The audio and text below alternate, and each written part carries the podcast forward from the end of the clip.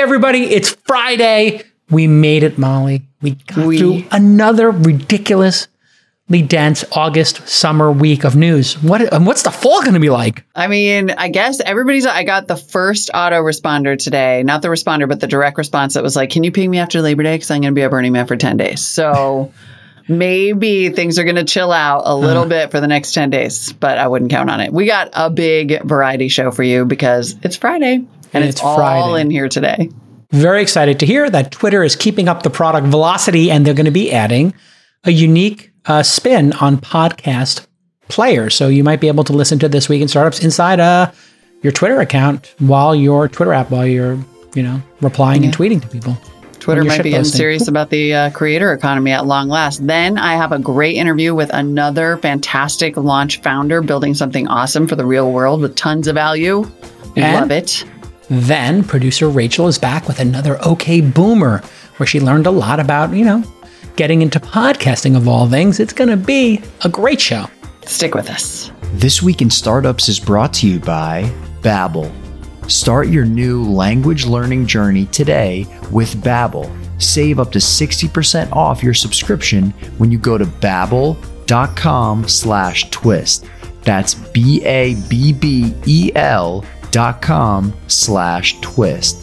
MicroAcquire, the startup acquisition marketplace. Start the right acquisition conversations at your own pace. Get free and instant access to over 100,000 trusted buyers with total anonymity. Say goodbye to brokers and meet your ideal buyer today. Go to try.microacquire.com slash twist. And Embroker's startup insurance program helps startups secure the most important types of insurance at a lower cost and with less hassle. Save up to 20% off of traditional insurance today at embroker.com slash twist. While you're there, get an extra 10% off using offer code TWIST. All right, uh, little dropping Friday news, which we're very excited about. Breaking news. Everybody loves podcasts. As Hmm. podcast pioneers, isn't it nice to see us validated after all these 14 years almost, later. almost decades, uh, almost Yeah, double? like, you know what? Decade two, I think we'll pay attention to what you're doing. Yeah, okay, sure, yeah. we'll take it. hey guys, good idea. We should totally do that. Whoever we are, up to Whoever. and including Twitter, What? which announced on Thursday that Twitter will be integrating podcasts into its redesigned Spaces tab. Now, unlike everybody else, Twitter will not be acquiring or producing podcasts, but they are going to start importing, it sounds like, RSS feeds. The redesigned Spaces tab opens with stations, which are topic based playlists combining podcast episodes pulled from RSS with Twitter, social audio events and recordings. So, like Ah. spaces, but also podcasts. Well, that would be interesting if we could put the. This would be a great way to incent us to participate in spaces. So if they pulled in the This Week in Startups feed, and then you or I or both of us or Rachel did a fan Q and A or a pop up space, and then it integrated that in between our daily episodes as little hits, I would mm-hmm. do more spaces for sure. And it would grow our subscriber base there. And what is a follower other than a subscriber? It's the same language It really subscriber, is. follower, it's all the same thing. So hey, we're back now we're back to where Twitter started, which was you used to be able to get an RSS feed. I think it was as simple as like twitter.com slash jason slash xml.rss. Like they, they had a they were publishing everybody's They. They were Yeah, and they publishing everybody's that. tweets and then they just like locked it up. They say uh, the quote from The Verge is that it functions like a Pandora station, but for spoken word, and is Hmm. pretty different from, they say, the a la carte listening podcast consumers are used to on Apple Podcasts or Spotify. So I guess this grouping thing, the idea that it would Yes. be like, like you just said, if we did spaces and the podcast, that it would all kind of be rolled in together and you would just be like, I heart Jason yeah. show me everything spoken. I hope that they have the common sense enough to know this is the hand the official handle of the show, and this is the handle of the host and the other host. And then they integrated that together because then they could do it interestingly. But the screenshot, what I like about the screenshot is um, they're using the card metaphor where you swipe left or right. We had an investment in a company called Swell. If you pull up Swell Podcast Player, Nick, you could find a quick screenshot of it. This was their innovation. They use cards like this. And then if you swiped, Molly, um, this is why we invested in the company. We put, I think we put 250K in, and then six months later, they gave me back 500. And they're like, we're selling to Apple. App's getting shut down. I was like, oh, no, no, no, no, keep going. You're like, please. Uh, but I think Yeah. they make up the Apple podcasting player team now, which is why I think the Apple podcast player got so much better. And um, what I like about this is, I don't know if you found yourself doing this. Often I would be listening to a podcast on my headphones and searching on Twitter, right? That's like a common totally uh, behavior is to do goofing those two on things. the internet. Yep. hmm Now with spaces, I did find myself sometimes when there's Nick spaces and people are talking about, oh, this Knicks trade, that Knicks trade. I'll pop into a Nick space, I'll listen to it. And then uh, I'll be searching, I'll just be using Twitter as I normally would. So this makes Twitter very sticky. Uh, it will Yeah. increase time. When you play audio in an app, time in the app goes bonkers. hmm That was the big clubhouse sell. They were like, look, we've got people three hours a night. You know, the top 10% of users are on here 100 hours a month. Well, it's a little bit disingenuous because they might be just listening in the background. So Right. it's, it's like saying Spotify has a thousand hours. It's like, yeah, listening to a playlist while I work doesn't really count as capturing my attention, but still counts for something. It's so count. It's it's interesting too the idea that I'm going to describe something that has previously existed on the internet, but the idea that you could have because they're going to have these personalized hubs and it's going to be like all your next content or all your startup content right and it'll pull in all of this stuff and they've been trying to do that but i also like the idea that my twitter profile Mhm. could become a hub Yes. for all of the things that I do in that way, like a blog used to be, or a personal web page, or, you know, like there are all these people who come to my Twitter all the time and are like, I miss you on Marketplace. I wish you were still podcasting. And I'm like, what? It's in my bio, but. yeah, no, no, I didn't take the time to read it. it. Is what we're basically. Well, I mean, if you think But about if it, it, were somehow part of my feed, Yes. you Like can do this manually. Uh, you can create a Zapier to anytime your podcast is updated to putting it to your doing a tweet. Anytime you do an Instagram photo, have it do a tweet. Anytime you do, but nobody sets that up. And I'm thinking maybe I should, Yeah. but I always like to handcraft the tweet, not have it be an auto tweet.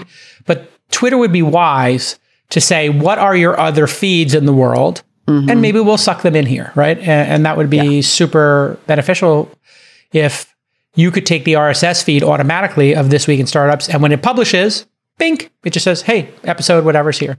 yeah. Uh, now, some people might not want to auto publish. Some people have like, they want Right. to be more crafted in their tweets. well, you don't but- want to drop it into the middle of a terrible breaking news event. There's sort of stuff that, there's stuff about Oh, auto posting that's- that is a little bit awkward. That is Um, the problem. Yes, when 9/11 happens, God forbid, you know, whatever the next one is or I had this because people were automatically tweeting the show or clips and the tsunami happened. I was asleep somewhere when the Mm. tsunami happened uh, uh, um, because of uh, in the Fukushima meltdown in Japan. And literally one of those tweets came in. They're like, really promoting your podcast while, you know, Oh, 10,000 people right. died. And I'm like, it was automated. I'm sorry. Yeah. But you do have to have like a period.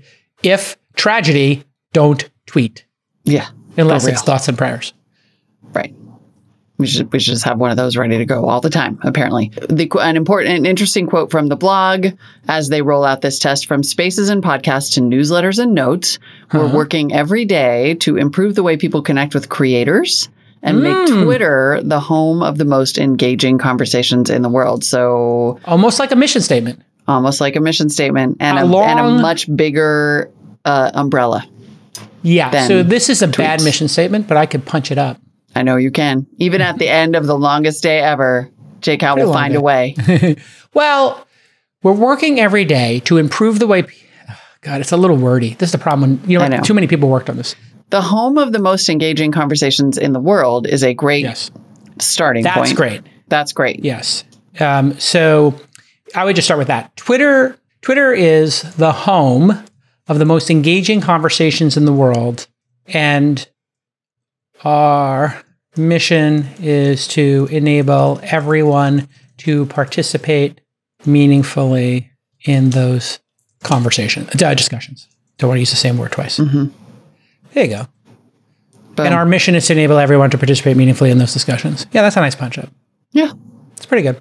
Yep. Uh, they are doing super follows where you pay people. Mm-hmm. Yep. They are doing, they bought Revue, the newsletter thing. So on mine, you'll see there's a newsletter thing. Did you turn yours on, your Revue yet? Mm-hmm. But I haven't done anything with it. Oh, okay. Well, you just then you're collecting emails as you go, right? Like I have a Substack. I've never published to it, I don't think, but I, I get like a, a couple of subscribers every day. So I was like, all right, I'll just get the free subscribers and then export them to my Right. And then other mailing list. it's definitely going to happen. Well, I had my mailing list on Mailchimp. We were paying four thousand a month for Mailchimp. I took my personal one off there, put it on Revue, and now I pay zero dollars. Right. So, and that's actually the power move I think for Twitter. Twitter already has a good business.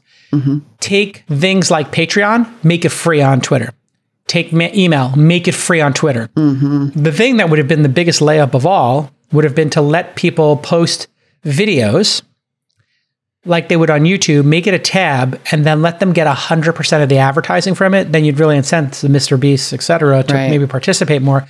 And then why on earth Like doesn't Justin Timberlake Vine and yeah, they screwed up Vine. it, yeah, and Periscope, they screwed those up.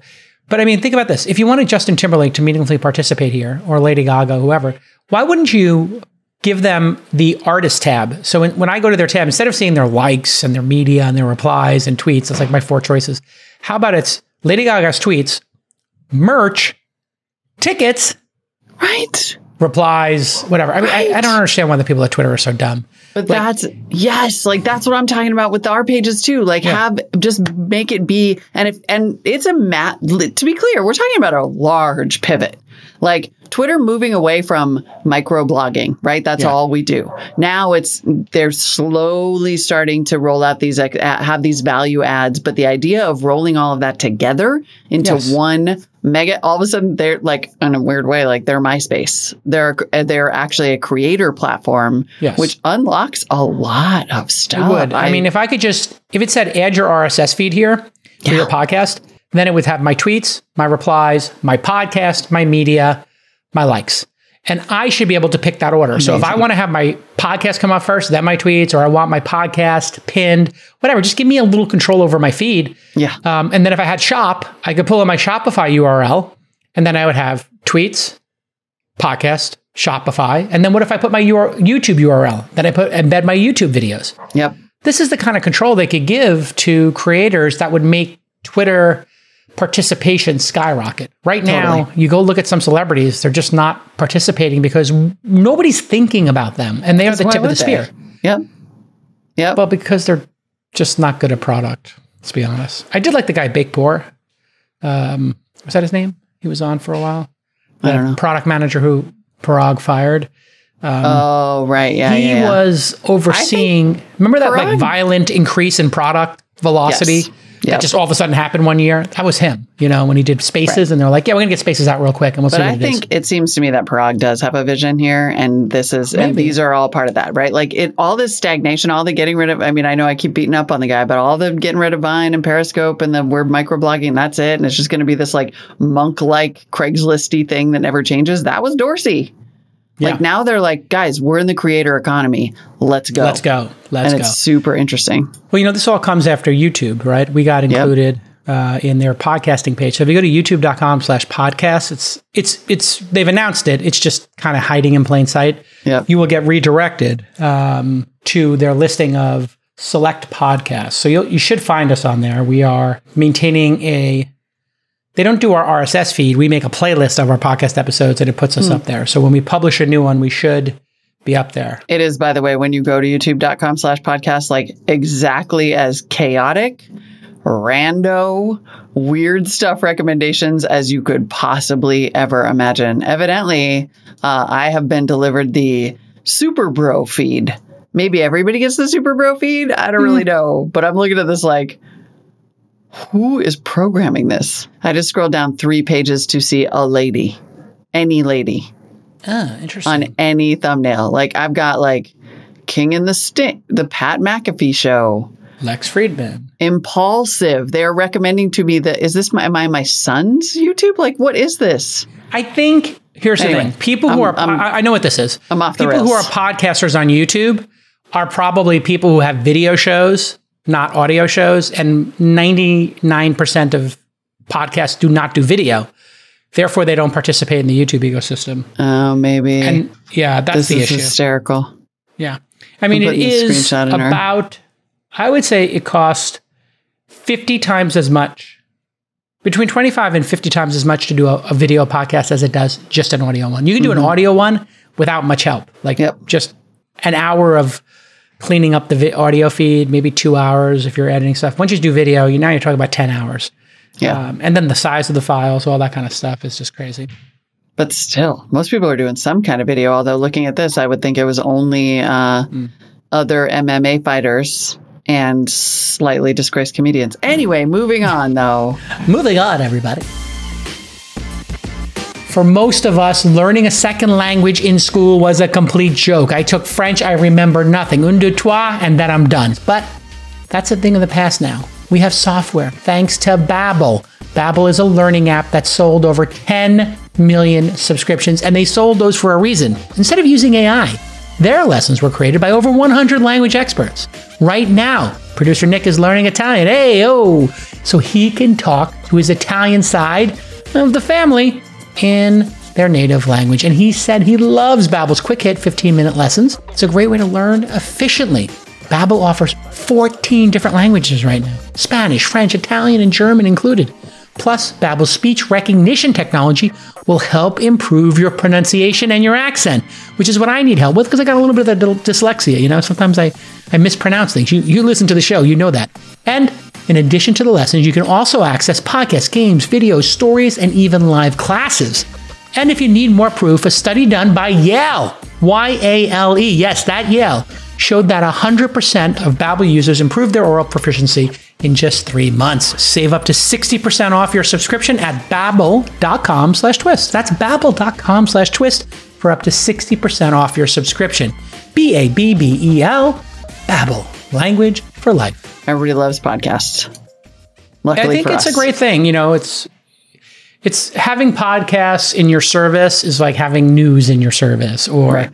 you know anything else. It's just where the energy is, and people expect it to be there. Audible has podcasts now, so I think it's great if you can be introduced to things. And um, you know, podcasting is really about consistently publishing high quality content over you know you know years and it's nice to see a bunch of people trying and a lot of new interesting things coming out we're going to be launching our next podcast um, called founder university which will be more like a show but it will be in podcast format as well where we just have a founder i think you were on uh, the media meeting we had yesterday and it's just, you know my idea was hey how about just a 10 minute talk 15 minute talk twice a week on a specific tactical thing that founders need to know how to do so great. and so we'll, we'll see how that one does. And uh, luckily, a lot of sponsors and our partners seem to like that idea. It's, it doesn't fit here.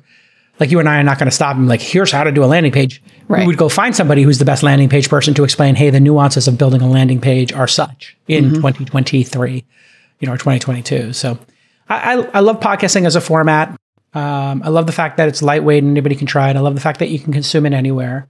Uh, just and um, keep just try to own just try to own your own podcast people just don't try not to rely on these platforms for your life or death that is our only advice to you Well, that's why RSS feeds are so powerful because Yep. you know Twitter wants to support because Facebook wanted to do podcasts. I think they may have deprecated it, um, but I think Facebook.com slash podcasts uh, they were going to try to do this. Yeah, uh, nope, they don't have podcasts. Facebook podcasts might have been turned off. i think they did recently turn it off yeah Yeah, I guess they were just like, ah, what do we get they out don't of care this? about you know? creators pish posh Facebook pulls plug on podcast business after a year, May 2nd. So, you know, I think you'll see a lot of people dip their toe and, you know, like what does podcast do for, I'll tell you why Zuckerberg canceled it. You know why? Think it through. Why would Puck, uh, Zuckerberg not pull the plug on the podcasting efforts? because if you're listening to podcasts you're not on facebook right doesn't Yeah. he just want time spent on that site to serve them ads if you were, okay, well, you, you're warming, you're getting closer now. Why wouldn't he want to promote podcasts on Facebook? Like, okay, so if you're listening to on Facebook, you might be, you might consume more pa- Facebook, like we were saying earlier. right But and you would do know he would know what you listen to but not necessarily be able to serve you an ad or know the data Bingo. about the podcast exactly like you can't we bake put them his own ads in there right so he can't get the ad inventory. So Right. why would he do It's a of no thing like help the community get more views because it Well, does not nothing help, for right? him. Like, right, exactly. It's sort of like you could have Facebook again. If Twitter like pulls this off and becomes Yes. a place where creators can have their whole selves Yes. and all the things that they do and have this mm-hmm. kind of like great hub and then be featured in their other like topical hubs, then all of a sudden that is super freaking interesting. And Facebook and Instagram do not have it. Do not. It is interesting when you think. I remember I said on a podcast earlier this week. I just said, like, you know, Zuckerberg never had a partner. He never helps anybody else. He never shares revenue. And mm-hmm. podcasting is a perfect example. Twitter wants to help podcasters. You know, Microsoft wants to help developers. Apple, Google want to help developers. YouTube wants to help creators and podcasters and video creators. And, you know, Twitter wants to help and Substack want to help newsletter writers. Everybody wants to help everybody. It's the whole ethos of the industry. Who doesn't? Yeah. Who wants This everything guy. for himself? The king of the metaverse. The God king king, of of the the, metaverse. metaverse. I watched the first three minutes of that Joe Rogan interview. I can't. Thank Threw you. up in my mouth. Yeah, I was just like, he's like, well, you know, I always wanted to be able to look people directly in the eye and see their expressions. I'm like, you you mean in real life? Like we're all doing every day? He's like, well, you can't really do that. you can't really do that on a Zoom. I'm like, uh, yeah, we're kind of doing that all day. Yeah. And he's like, well, you know, what I'm making a is- lot of faces right now. Yeah. He's like, well, the avatar like changes the look uh, based on your emotional state. I'm like, so does my face? He's like, yeah, but it copies your face and then represents that. I'm like, oh my God, I know I can't. I this can't. is hilarious. He yeah. now you see what the God King, you know, when you have these super voting shares, how this can go wrong. This is super appealing to him because he doesn't have a same relationship with humans and emotions as he jokes about himself all the time with his, you know, robot kind of joking about himself, and other people kind of have, you know, made fun of his peculiarities uh, on interpersonal levels. I think it's like this actually to him feels like an unlock, Yeah. and the rest of it, we feel like we're in a prison. Right. Also, he'll just be able to control it all, and we will be. We will be in a prison. slaves in his metaverse where he doesn't share revenue and none of us can make a living and we're drones. Like Right. literally, Seriously. anybody buys me one of those Oculuses or whatever for Christmas, it's going right in the garbage. Smash. Smashy Smash smash. in the garbage. Smash. Not interested. I can't. w- Oh man, I hope Apple gives us a surprise in that September. Imagine if Apple was like, oh, by the way, one more thing, and they just showed us like the Facebook killer, and then Apple be screwed their revenue and screws their like $10 billion boondoggle to make headsets, and Zuckerberg's whole empire collapses, and they got to sell it for parts. Lina Khan comes in and separates it. Ah, I love so this movie. delightful for everybody. Let's go. I love it. all right, everybody, All let's right, move on. highlight. what do we got next? Let's highlight a founder who is Oh. building in the real world. Yes. Because next up, I've got a great interview with Hmm. LA25, our launch accelerator, uh, 25th cohort founder Pete Hmm. Oxenham, who told me that you pronounce his last name Ox and Ham, which is awesome. Beautiful. Pete Oxenham is the founder of Chatter.dev, which is a SaaS platform that helps factory machines run more efficiently and saves Such large manufacturers money. And it's the kind of idea where he was like, use he himself is a machinist. Mm-hmm. And he was like, I was building all this stuff and I had a workshop and I had these like industrial sized machines and they just weren't that efficient and the software was stupid. So I made new stuff and then it turned into a business. I'm like, you're gonna you're gonna crush it, kid. like Yeah, I mean, that's you- amazing. I, I we love SaaS as a business model. Business subscriptions is a great business, whether you're Salesforce or Snowflake or Lead IQ, Grin, whatever, uh, Slack, Canva. But then you have hardware enabled SaaS. So this is like a very not expensive hardware device you put on fabrication machines, and then you get all this data from them. And you can imagine in factories like these machines are dumb. You know, you have to like typically put a you have to put like a serial connector, you know, with a crazy cable to Yeah. program. I mean, it's like literally something out of like 1997, where you're you're putting one of those serial cables in and then trying to hard code it. Um, you know, why not put it in the cloud, be able to monitor and do all that stuff? So we we took a chance on this one, and I'm delighted that they went through the accelerator. I'm delighted at the outcome they have. And if you would like to come to the accelerator, um, launch.co slash apply launch.co slash apply you can apply for our accelerator we'll spend 16 weeks with you you get to be on the podcast so you know and you get to meet molly and me and our whole team here. And you know we try to pump you up and give you the best chance. We introduce you to over a thousand investors over the 16 weeks just to give a little plug about what we're trying to do. And then i'd say uh, five or six out of seven people who go through our accelerator when we give them the 100k molly we wind up uh, sending them to the syndicate.com which then puts another 250 to a million dollars in. So it's kind of like going to techstars or y combinator and getting a seed fund. So if you put AngelList and Techstars slash Y Combinator together, that's what I, I built here with the accelerator plus the syndicate. So you kind of get to have us invest multiple times, uh, which I'm very proud of. Uh, we can continue to support the company, and maybe we can build up a you know a 10 or 15 percent ownership in your company and be your earliest, best, and most frequent supporters. That's what we try to do here. Your earliest, your best, and most frequent supporters, uh, because we can. Yeah, we got that great syndicate and the pod. You know, and thank you for doing this, by the way, Molly you know, it's just great having you here to, to share the load. And then also like, you know, they get to meet you. They'll event, they meet me already because I do the first couple days. So it's just another touch point for them. And, and, you're so good at interviewing them. I think it's really special it's so that fun. you do it. It's, yeah. they're so interesting. They genuinely are like, yeah. I've been, I've been trying to keep these to 10 minutes, but trust me, it's a chore. well, that's why I'm not. You know me. I can talk you know me. I go 45. I can't stop talking. All right. Speaking of stopping talking, let's hear this great interview. Let's talk to Pete. MicroAcquire is a startup acquisition marketplace. I've always wondered why this idea did not exist, and now it exists. It cuts out everyone in the middle. That means they help startups get acquired directly and efficiently. If you're a founder and you're looking to sell, and there's nothing wrong with selling, sometimes you got to secure the bag. Well, Micro Acquire is free for you. It's free, it's private, and there's nobody in the middle. To date, MicroAcquire has helped hundreds of startups. Yes, they've helped hundreds of startups get acquired. I kid you not.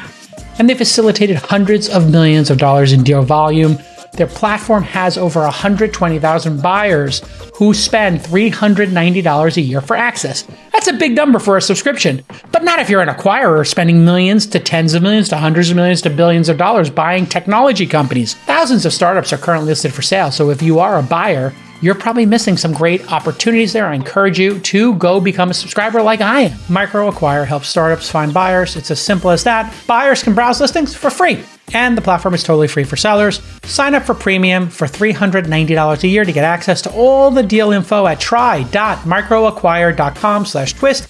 Once again, try.microacquire.com slash twist. Great job to the MicroAcquire team. Next up, we have Pete Oxenham, who is the founder of Chatter at chatter.dev. Pete, welcome and tell me what you're working on.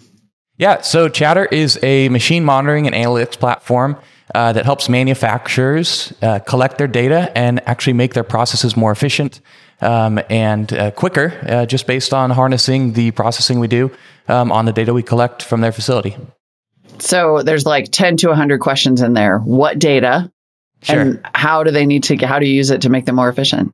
Yeah. So, you know, what we're focusing on is like super low friction, very easy setup. Uh, this is a really stagnated industry where right now a lot of the information um, is very human centric. You know, it takes one person looking at one machine, going over to another system, inputting it. Someone else looks at it, they go to another system. Uh, what we're doing is we're actually pulling data off the sensors that these machines, the manufacturers use already have built in. Right now, all that data is just sitting siloed in one device, and someone has to look at it and think about it and do something based on that. Uh, what the Chatter platform does is actually pulls that data automatically, figures out what to do with it, um, and then either prompts actions uh, for you know a person to do based on that, or it automatically performs an action like say ordering a tool or scheduling a new job.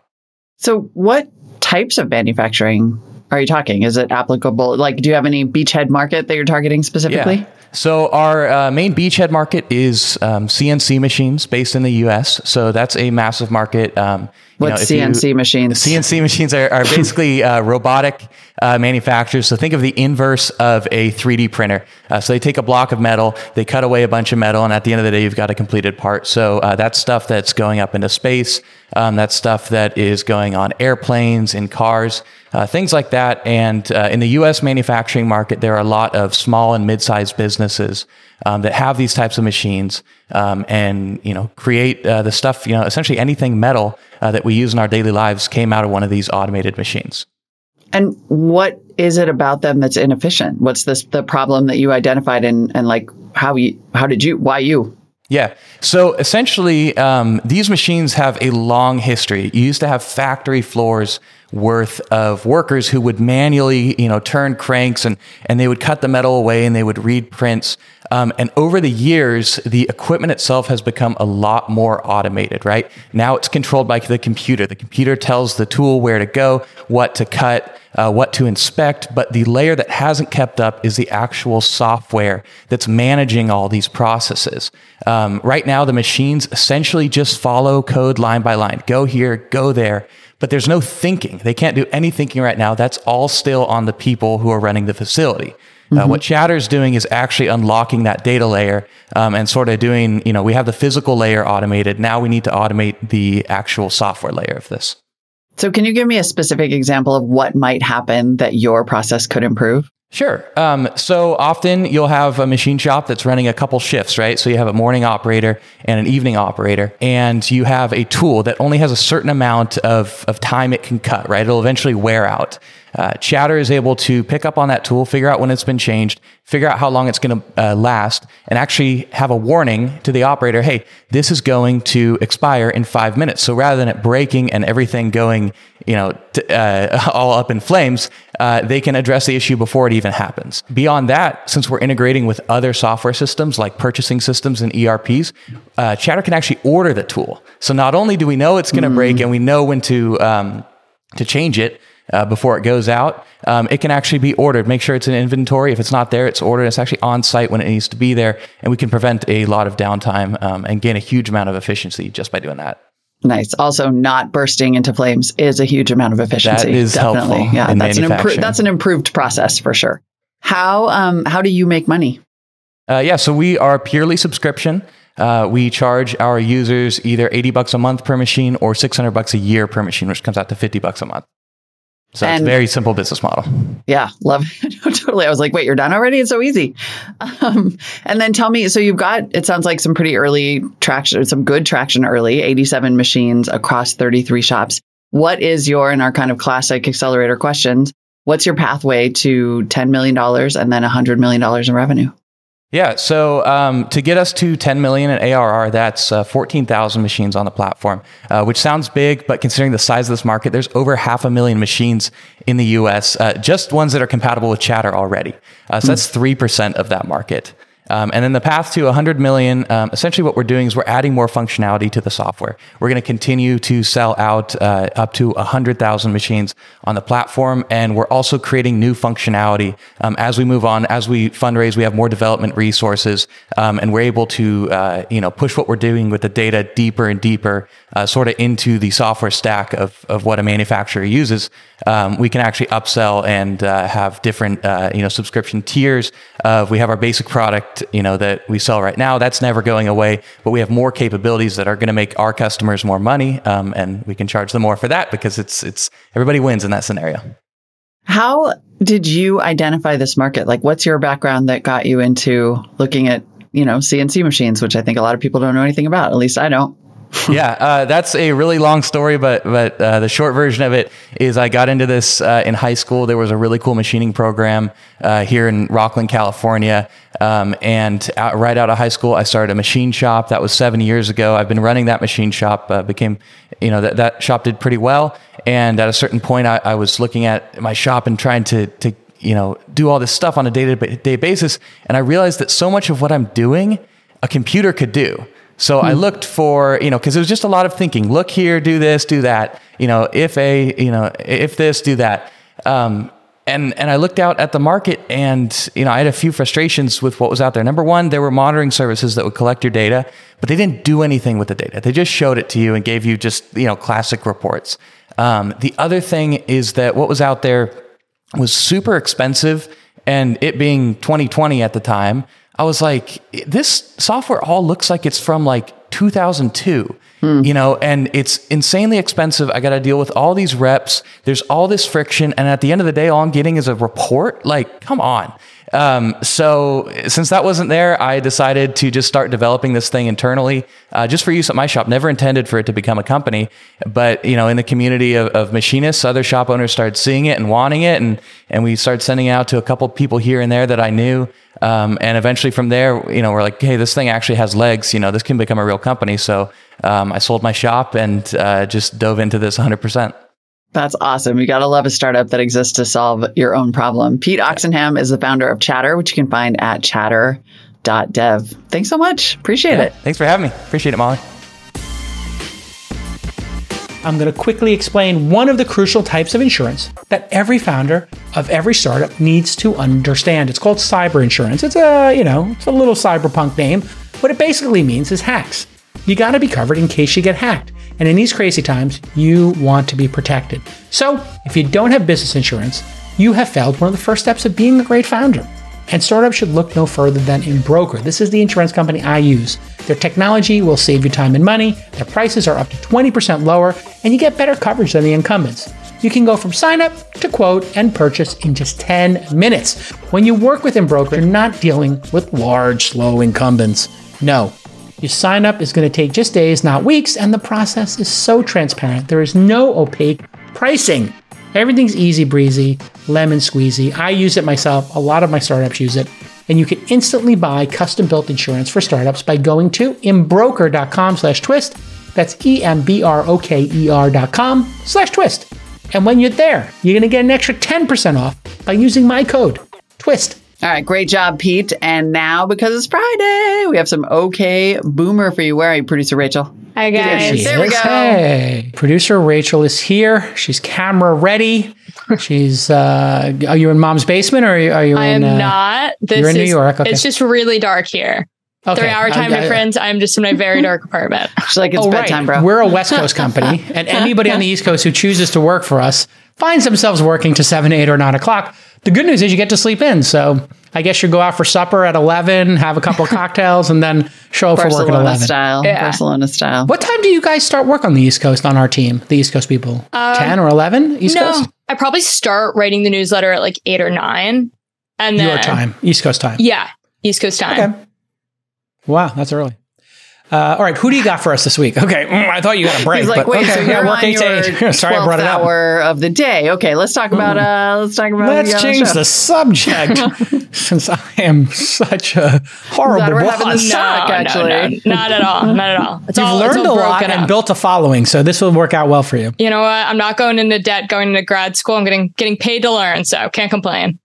That's a good way to look at it. I like your attitude. You got a this future. uh, thank you. And this week we had another person that is learning a ton in the world of podcasting. Um, his name's danny miranda. He is just a really great interviewer honestly.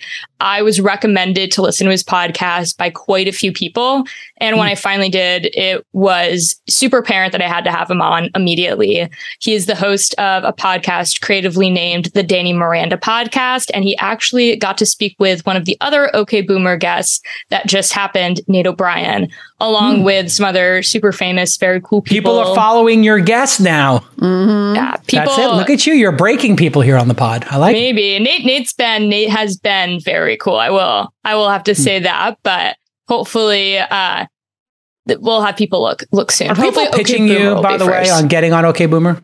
Now, Um, are you getting pitches coming in, or people like, hey, you should have this person on OK Boomer? sometimes, but I think it's by a lot of people that I don't think listen to the segment because they'll pitch. They'll be like, "Oh, we heard you had like blah blah blah." On. I think I'd be Hmm. great, and I'm like, I don't know, I don't know about that one, but Hmm. uh, like always, it's always nice when people like reach out. So I don't, I don't mind too much. But Danny didn't reach out. I reached out to Danny. Great. Yeah, and together we got to talk like a ton about why he decided to jump into full time podcasting, his advice to other people. And I thought this was really interesting. But we also talked about why he does hours of research before each guest and why he posts 10 clips a day Mm. and how all of that really has impacted his show's growth. Wow, sounds like we could learn something. Right, from, we gotta step it Danny up. Miranda. Yeah, we better All make sure we here go. listen. I think we're doing three clips a day. Ah, All right. 10 clips a day. Interesting. All right. All right. Uh, thank you so much, Rachel. Thanks, guys. Okay, Boomer. I understood the assignment. Thank you so much, Danny Miranda, for coming on this segment of OK Boomer. For those of you who don't know, Danny Miranda is the host of the Danny Miranda podcast. And I actually met Danny through another friend named Danny. So if Danny number two is listening, thank you so much. Danny Miranda, thank you for coming on. It's an absolute pleasure. Thank you so much for having me here. So, if people are living under a rock and don't see you all over Twitter and now TikTok, congratulations. I've seen you blowing up over there. Please explain what your podcast is and what you're all about. Yeah. So my podcast is interviewing creators, entrepreneurs, and thinkers. And that's all in a mission to help the world be a little bit healthier, happier, and wiser. And I started the podcast about two years ago, basically from just doing phone calls with people on Twitter that led to such wonderful conversations that I said, man, why don't I record these? Because some value could be given to the world by them. And I ended up recording. Now I've recorded 249 and Wow. it has been quite quite a journey. So, yeah, it's a little bit about me. That's awesome. And if anybody wants to know more about Danny, some of my favorite episodes of yours are actually the ones where you have a friend interview you. And in one of those episodes, you told this story of a taxi driver. And if you know what I'm talking about, I'd love for you to kind of tell that story. Yeah, absolutely. So there was this taxi driver in, I believe, October of 2019 who was just a, a normal guy, normal Uber driver. I went to Minnesota to see a Vikings game with my brother, and I'm on the way there by myself to the hotel. And I get into a great conversation with the taxi driver, the Uber driver, and it was kind of like an in between moment of my life. I feel like everyone's had that period where you don't know exactly what the next step is going to be. And I ended up getting to a really deep conversation with the Uber driver about life and what I want out of it. And I was just like, I want to help people become better. I want them to grow. I want myself to grow. I want all these things. And he was saying, Oh, I, I know what you should do. You should read this book, A New Earth by Eckhart Tolle. And I said, Okay, I'm ordering it right now. You got it. Your wish is my command. I ended up reading the book. It transformed my life. It helped bring together so many concepts and ideas about love, about connection to yourself, about what trauma from childhood and passed down trauma from generations ago. And I was like, wow, this book is really amazing. Like, it really helped me out. Um, so that was in October 2019. Fast forward at least a year or two, and I was like rereading A New Earth by Eckhart Tolle, and I was saying, I got to have this Uber driver back on the podcast. And so I ended up bringing him back on. We did a wonderful episode, and it's one of my favorite ones to date because it just it shows that there anybody right we look often like what are the experts saying what is what is the smartest people in the world saying and this dude is really smart but you would never you would never look to him as a podcast guest and i found his number invited him on and it was an awesome moment for both me and him and uh, i'm really grateful to have done that So where were you kind of in that period of life in 2019? Like was this you already had your podcast started? Were you still in school? Were you just graduated? I know that this is your job now, but like what where were you, I guess, in in life? Yeah, so I was kind of I was doing a job for money that I didn't really enjoy for the passion of it. And I had just made the decision probably a week or two before that I wasn't going to trade money for what I felt like was part of my soul. I heard Tim Ferriss talk recently about life energy and how like when you make money, you are giving a piece of your life energy to that thing.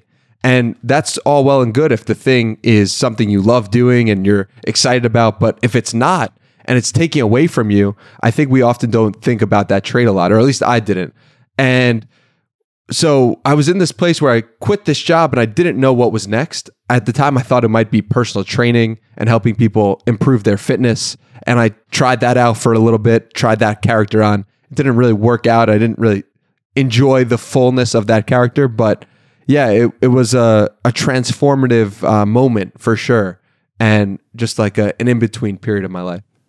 How did you find your way into podcasting then? Because I feel like you talk about working out, and obviously physical health is extremely important, but now you've kind of like 180 and now it feels like you really push mental health a lot. So how did you find the this space to kind of talk about mental health, mental awareness, and things like that, especially in podcasting? Yeah. So what I found was from being a personal trainer that I didn't I didn't get enough of that. Right. Like I wasn't stimulated by ideas. I wasn't I wasn't meeting interesting people in the same way I am today. And that was the part of me that didn't really enjoy the podcast the personal training aspect of it. Um, but how I got my way to talk about mental health was really just about going deeper on myself.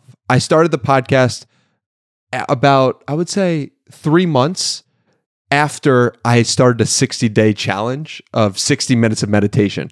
And it was really in this time that I got to know myself better. I understood the importance of my own mental health and I understood what I really valued in life. And so from doing that, I understood what I cared about and then I did it. And so I don't think it's a coincidence that I started, my mental health started to get in check and then the podcast started to occur because it was in alignment with what I really wanted at my deepest level. Got you. So, did you go to college? And if so, did you graduate? Yeah. So I graduated Binghamton University in upstate New York Nice. um, in 2018. 2018 got you. So it was like a year after college is when you read The New Earth. And in what year did the podcast start?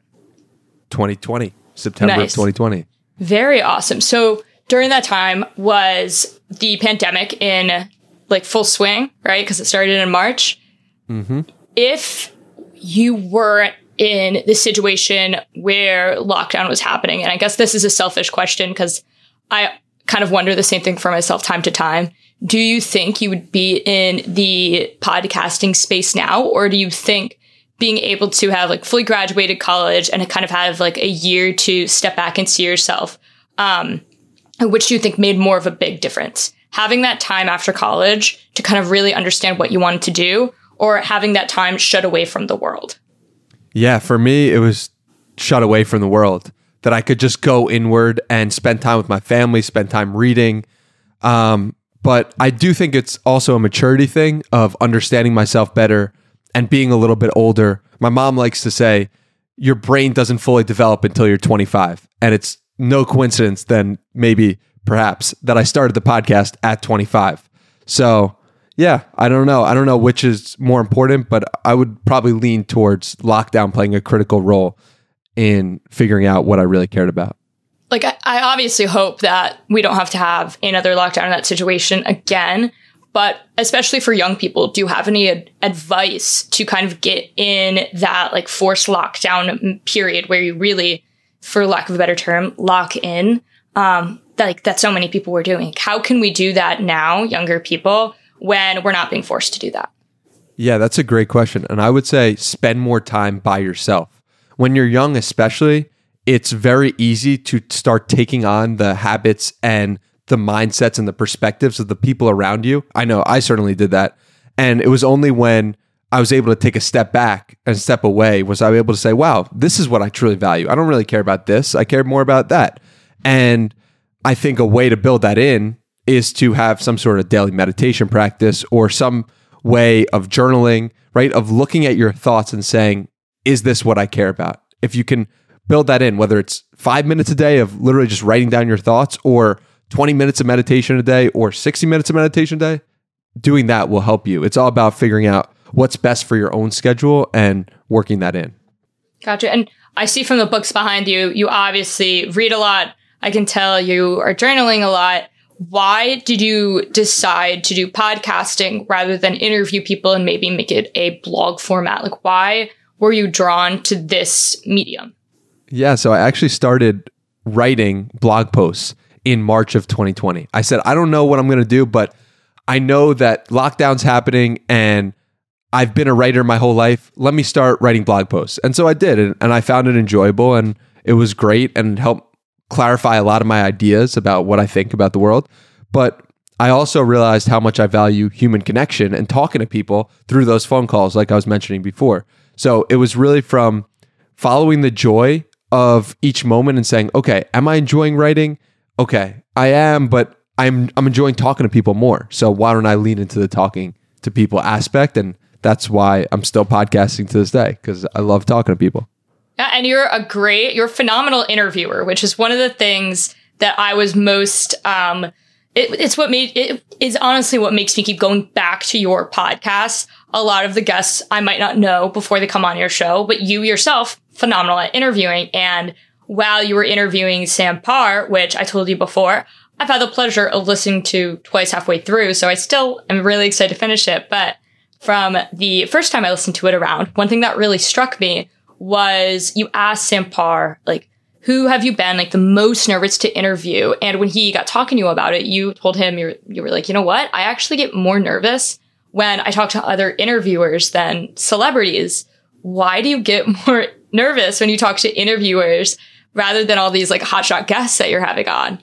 Yeah, you got to tell me if, if this is true for you too. But for me, what happens is when somebody knows the craft deeply and is able to know the ins and outs of what I'm saying and what I'm saying is wrong and if they would have gone down a different path, I get really self conscious around that. And I'm like, wow, like, okay, this person knows the thing that I'm doing better than I know it in this moment. It would be like for an NBA player who's a rookie, now they have to play LeBron James, and LeBron is critiquing every one of his moves. It's kind of how I feel talking to some of these high level interviewers. And so I always feel like, okay, I got to really take it up a notch and I really got to make sure my words are are precise. And yeah, that that's kind of why I I view interviewers at, I feel starstruck around them. But what about you? Like do you feel the oh. same way?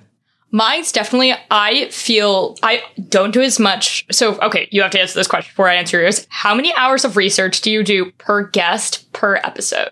Yeah, so that's a great question. And this is what gives me confidence is like it's 10 to 20 hours per guest. That is, that's, that's crazy. So I think I get the most nervous when I have people on the show that don't have a lot of information about themselves on the internet that I can Google and maybe I wasn't able to do a little like pre-interview with them or wasn't able to grab a coffee. Like I've met you in person before. We've spoken. I know you. Like, we didn't have to do a pre-interview. I knew exactly what I wanted to talk about when you came on. But there are some people out there that are super busy, super awesome, but um, especially working in the startup space, they write a lot about their companies, which is freaking awesome. But I want to know a little bit about them, about their background. And um, when you kind of like approach an interview, and you don't have jumping off points, I find that to get, it's like, um, that game. It's not ping pong, but you played it in an arcade and there's like a ball that pings around everywhere. Pong, yeah. Yeah, Pong. I think a good interview is kind of like Pong, right? So mm. the interviewer is like putting in their two cents. You know, the guest obviously is taking lead of the show. And if that Pong can't happen, that ball's just going straight down the middle and you're losing. Yeah, I find that it's about letting my curiosity run wild in those scenarios of like, okay, like anything that potentially grabs me, I'm just gonna go and pong on that angle. Oh, I is like kind that. of how I think about it. Yeah. And who's been, I guess, your most your favorite guest on so far? Because you've done over 200 now. Yeah, I mean, it's like asking me to pick between my children, but I mean, it's it's funny because it's constantly changing based on what's interesting to me or who I'm interested in in any given moment. And what's really cool about the podcast at this point is like I am able to structure my recommendations based on the person. Oh, you're into meditation? Why don't you check out the one with Sharon Salzberg? Oh, you're into writing? Check out the one with David Perell. Oh, you want to get into business? Here's Sam Parr. So it's like a bunch of different I, I cover so many different topics that it's really hard for me to pick one on like here's my favorite, but I like to separate them out into topics and just kind of do it like that. That's awesome. And I saw you recently, or at least since I've met you, have been starting to really incorporate video into your podcast and you've been implementing TikTok. How has that been for the growth of your show? Yeah, I mean, I I think the one opportunity right now that I see in the landscape of social media is short form content under uh, 50 seconds, and whether that's TikTok, YouTube Shorts, or Reels. And that's just because I think that not everyone knows how to do them yet. And because of that, there's an opportunity. And you even see like people like Kylie Jenner, right? Isn't she posting about, I don't want Instagram to look like this? And it's the thing that's getting shared the most. So there's clearly an opportunity. She hasn't figured out how to do short form content the best for her potentially.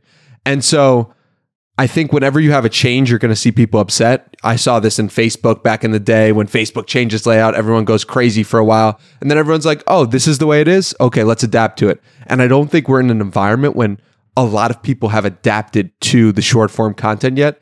And so I've basically said, let me do this as hard as I can. I'm trying to put out at least 10 clips a day of the podcast. And wow, 10 clips a day?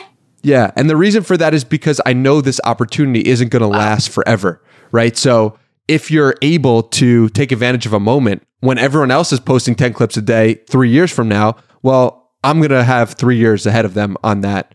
And it's um it's like you notice an opportunity. It's not enough to notice it. You actually have to act on it as well. Yeah. And so that that's what I've tried to do for the past month and have 3.6 million views to show for it. So Nice. And how many do what do you find to be more important to get people to listen to your podcast? So I guess this is going into like podcasting tips, nitty gritty. Do you find that having those views have helped more or actually having follower count on like a different platform? Because podcasting, I find obviously searching for a podcast, as much as I found that Spotify is really helpful, it still sucks.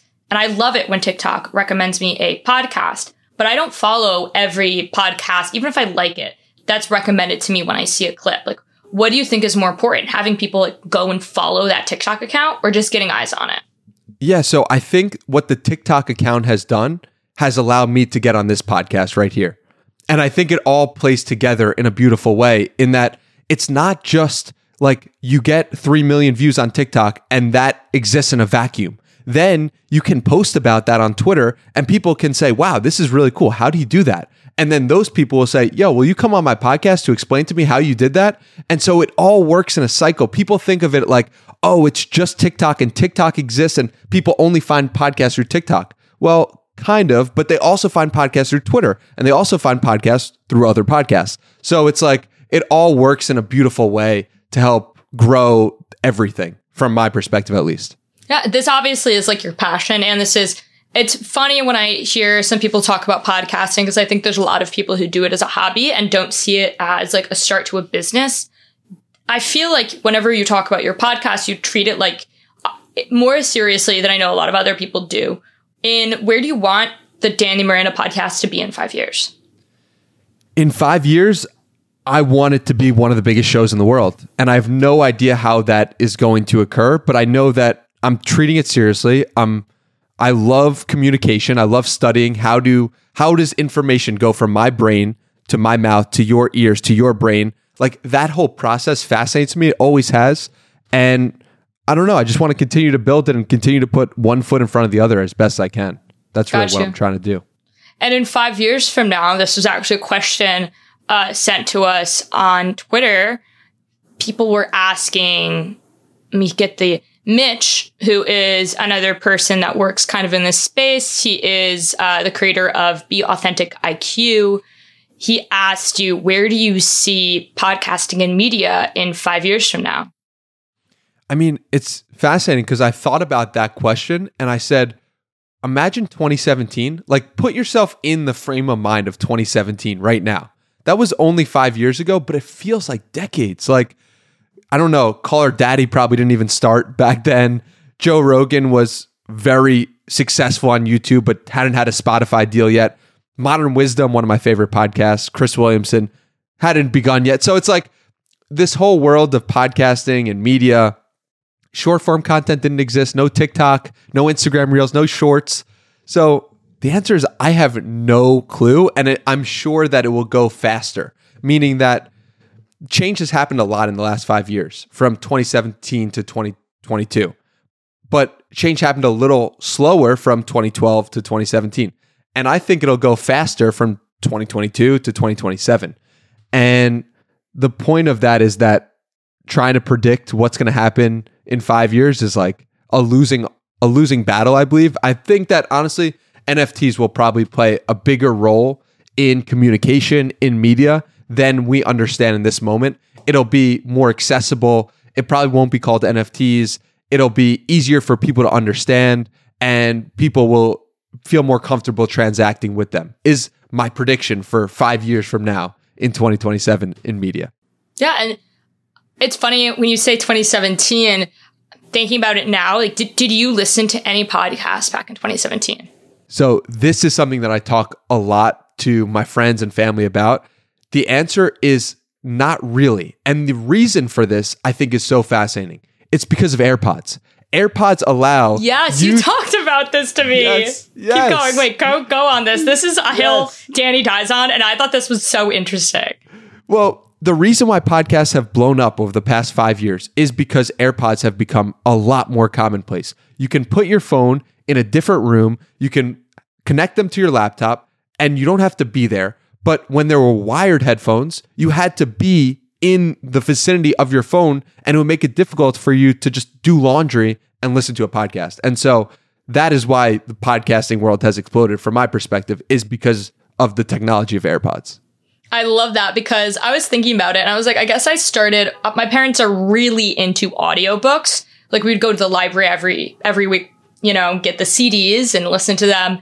And then as I got older, I started listening to radio where I would listen to things like Car Talk, which is literally like these two guys listening to a broken car. And I believe one of them's passed away, which is so upsetting. But they listen to this broken car like over the radio and they try to diagnose what's wrong with the car.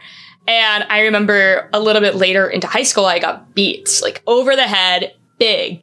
And I remember being like, oh, because I have these really cool headphones, I can walk around with like my iPod touch and listen and listen to like my mom's like audio book like credits like while I was training for cross country. And I was like, obviously that's like the nerdiest thing ever. But it did start with like me thinking that headphones were cool and then being kind of beholden to like the car with car talk and audiobooks on CDs. And I wasn't, I was not sporting like a CD player walking around when I was in high school. Um, but I, it's so funny how little pieces of technology like that changed the game. Like, what do you think then about having like, I, I don't want to say Amazon Alexa. I don't want to like sp- like make mine go off. But what do you think about those like home devices?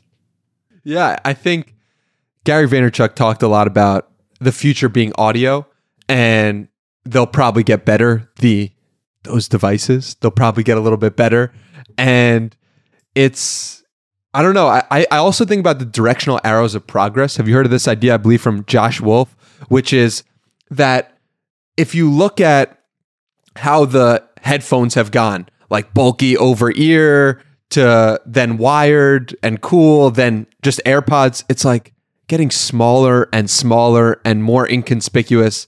And so I think about that a lot with not necessarily with Amazon Alexa, excuse me, but but just more generally with the just where audio and where technology is going more and more closer to you and in you and I don't know. I don't know we'll look back on this in five years and laugh, but yeah, I think just smaller and smaller.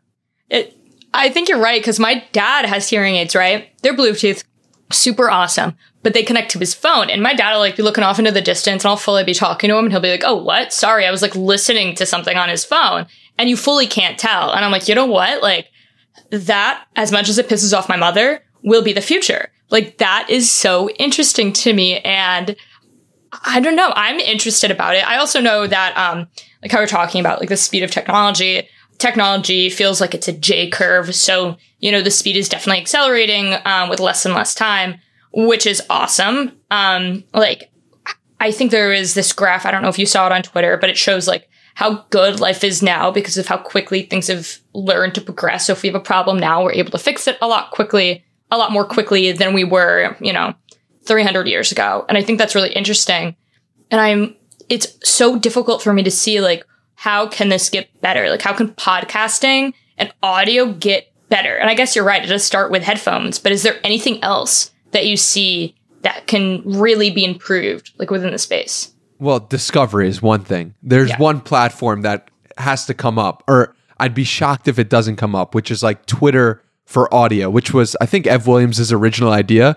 Um, but yeah, I mean, I feel like discovery is one thing that we'll look back on and be like, wow, those were the prehistoric days. There was no X service that you could discover good podcasts on. Yeah. It's funny because now what I do and how I originated into finding podcasts, like in college, is I would listen to uh, YouTube videos and kind of just like cycle, like just listen to them, not like watch them on my walks and you know they're on a cycle. And eventually like i got i'm sure something was recommended to me. That was a podcast. And i was like oh these are kind of nice. Like there's no they don't expect you to look at it anyway. And i feel like i've seen a lot of startups like try to get into this space of kind of like this youtube algorithm for podcasts. But it's not the thing that's blocking them isn't how like sexy the platform is um, or how well it can recommend things. It is like user adoption. Like as a podcaster how do you think we can get users to and listeners to actually like adopt a brand new platform that is recommending podcasts? It's got to be really easy, right? For the consumer, similar to TikTok, maybe the platform gives them some sort of content that they will already like is a one potential way to get somebody in the door. Like you need to sell somebody when they open your app of like this is going to be good. And I think I think Shaan Puri talked about this is the problem or was the problem with Clubhouse where if you open the app it wasn't like immediately you were hit with something that Clubhouse knew you would like. And mm-hmm. so TikTok for you page, open up and immediately, yeah, yeah, yeah. Exactly. And that's the problem. That's the gift and the curse of the mm-hmm. TikTok for you page. You'll, you'll open it up, you'll get something you want, and then you'll get down the rabbit hole. Right. Now that we're talking, I have an idea for Spotify. If anyone's listening to this at Spotify, I want, I love like weekly discovery. And I actually like subscribe to like my friends' weekly discovery sometimes that have really good taste in music. But I'd love a weekly discovery of podcast episodes. And then I'd also love a different thing that maybe instead of a weekly discovery that they think I would like, but maybe make a filter and each week be like, I want podcasts that have like an average of 30 minutes a day because that's like my commute that are hosted by women in the lifestyle content or are hosted by like people in tech that are um, like originally spoken in German and that I could put at 0.5 speed because it would be a cool way to learn the language. Like really specific filters. So Spotify, I want some playlist action happening. Well, that's such a good point because music playlists are so common and widespread and have even become memes in and of themselves. I don't know. I can't think of what's Rap Caviar is a a huge, you know, Instagram page now and started as a Spotify playlist, I believe. And and so why does why doesn't podcasting have an equivalent Rap Caviar? Like I I considered playing around with the idea of podcast caviar and Oh, just I the best that. podcast I listen to every week. But I never really got that off the ground. So if somebody's listening wants to start podcast caviar, that? please go for it. Yeah, I will right? subscribe.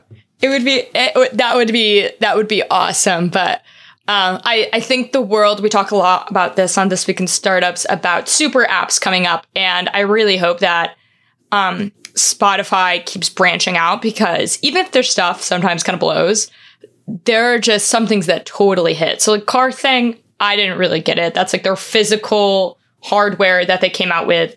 But when they came out with like Spotify Wrapped, which was literally just something to show on your story to see um, how much music you listen to throughout the year and then break it down by category and things like that. Being able to share that to your story probably did numbers for them. Like everybody's posting about Spotify, like free advertisement. Absolutely crazy. Amazing. You know? And, and the craziest thing about that too is that I believe an intern is the one who created the idea for that and coded that, which is unbelievable to think about. Like you would think, oh, this is a massive from the CEO or from a high up exec. It was just an intern who had an idea who was Yeah. closest to the culture. Who was like, oh, I'd like to share the stuff that I've listened to with my friends. Yeah, yeah. And it's so, it makes me, it's actually made it so now I've been more inclined to not listen to podcast episodes on Apple. I would try to only listen to them on Spotify because I do want to see like my data. And it almost, it's similar to how Amazon is with Audible, where I get to see my listen time. But unfortunately, I love, still love the library and they use Libby, which is a different app. So New York Public Library, all my stuff is over on a different platform. So I don't get all my hours, but um, yeah, Spotify's just being able to see your data. I think people love that. So hopefully it gets incorporated to Spotify. And I do have one last question I want to ask you, and that is what is one question that you've never been asked that you would like to be asked in a podcast? Um, I think I'm not sure. That's I, I have no idea is the honest answer, but I do know that you know whenever whenever somebody asks about like the greatest adversity or the things that the things that have really motivated me to keep going. I don't know if I've ever been asked like why do you keep keep going? Like keep podcasting. So, that's one. So I guess what's now you got to give us the answer because I think that's a really good question. Yeah, no, and I think it it's just genuinely about having I'm learning so much. I feel like this is a free education from the smartest people in the world and I'm so grateful for the opportunity because not only do I get to talk to them, I get to research them for 10 to 20 hours before. And so I'm learning so much. I'm learning more than ever in my entire life. Wasn't really a great student, but have been a, a great student of the people I'm I'm interviewing. And I think that's the real reason why this is still going on 250 episodes later is because of the things that I learn and the people I get to meet through the process. Awesome. That is a wonderful note to close on. And where can people find you and your podcast if they want to check it out? Yeah, so it's the Danny Miranda podcast where I talk to creators, entrepreneurs, and thinkers, and you could find it Spotify or YouTube and at Hey Danny Miranda on Twitter if you want to shoot me a message. I would love to hear from you if you made it this far in the episode.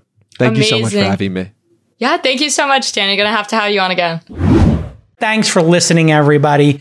Five great days of content, but Sunday is coming. That's right. We never rest. Make sure to tune in on Sunday for another amazing and super interesting edition of This Week in Climate Startups and, of course, VC Sunday School. That's right. We're going to discuss on Sunday how a venture firm should deploy their reserves. So after you do your primary investment, you know, those those first couple of companies, the the core set, maybe it's 30 companies in your fund. Hey, you have a little bit left over, that dry powder. Who should you give it to in your portfolio? Mm-hmm. And when do you decide, like, I need to save this money for them, and so you can't have any? And the, yeah, we're getting Sorry. we're getting to 200 level VC Sunday School here. Um, And then I have been trying to get this interview forever. Shout out to producer Rachel for getting it booked. An awesome interview with Carlos Araque, the co-founder and CEO of Quaise, who is developing deep, deep drilling systems to access geothermal energy way down deep inside the Earth's core. He's either going to crack open the Earth or solve the energy transition. It's great. Amazing. Wow, what a great. Mm-hmm. interview. I look forward to it. So we will see you all on Sunday. You get to rest on Saturday, do a nice hike, stay away from all of the uh, rattlesnakes, Molly, please, but do your six, Do your seven, eight, 12 mile hikes. and uh, we'll see you all Sunday. Rest up, everybody.